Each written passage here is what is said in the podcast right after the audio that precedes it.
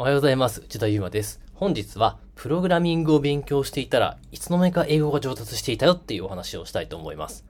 このチャンネルは、独学で IT スキルを学んで将来の不安が大幅に減った私内田祐馬がその方法についてシェアしていくチャンネルになっております。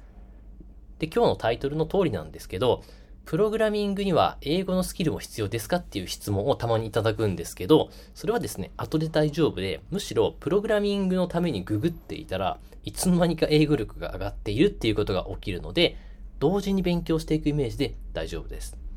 じゃあ内容ちょっと詳しく話していきましょう。やっぱりプログラミングをやっているとですね、特に新しい言語とか、新しいフレームワークと呼ばれるま仕組みを使う場合ですね、まだまだ日本語の情報がない場合って多いんですね。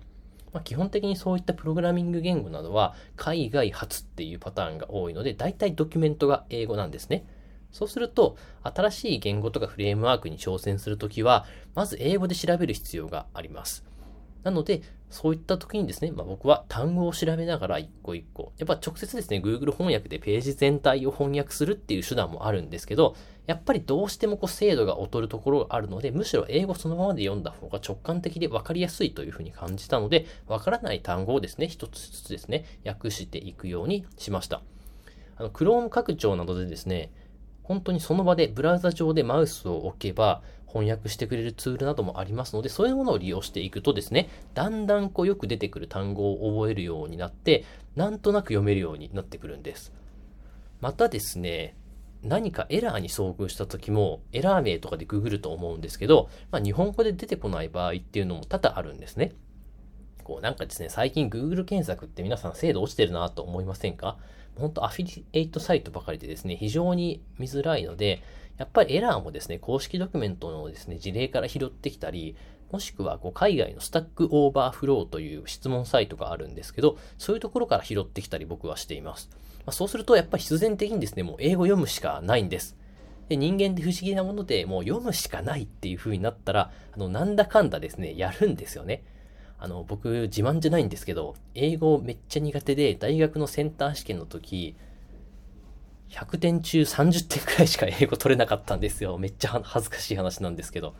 それでもですね、今、プログラミング関係の文章であれば、大体ですね、翻訳をですね、単語単位の翻訳を使いながらだと、ある程度読めてですね、理解できるようになりました。まあ、そのため、なんか英語単品で勉強するっていうよりは、自分に必要な種類の英語、プログラミング関係の用語に関する英語だけですね、勉強にする方が効率がいいので、皆さんの人生は有限です。そのため、まあ、勉強のための勉強に時間を使うのは非常に僕はもったいないと思うんですね。そのため、まあ、プログラミングを勉強しながら、ググりながら、わからない単語、わからない文章、そういったものをですね、調べつつ、進めていくと、プログラミング能力と英語能力、どっちも身につくので、同時並行で進めることをお勧めいたします。まあ、そうすることによって、まあ、最悪ですね、日本で仕事がなくなったとしても、もうちょっと英語を頑張ればですね、海外とも仕事ができるかもしれないっていうレベルまで来ているので、ぜひともですね、皆さんもプログラミングと英語、同時並行で勉強していただくと、またですね、人生の選択肢が広がって、まあ、将来の不安っていうのがさらに減ると思いますので、頑張ってチャレンジしてみてください。では本日の内容は以上になりますが、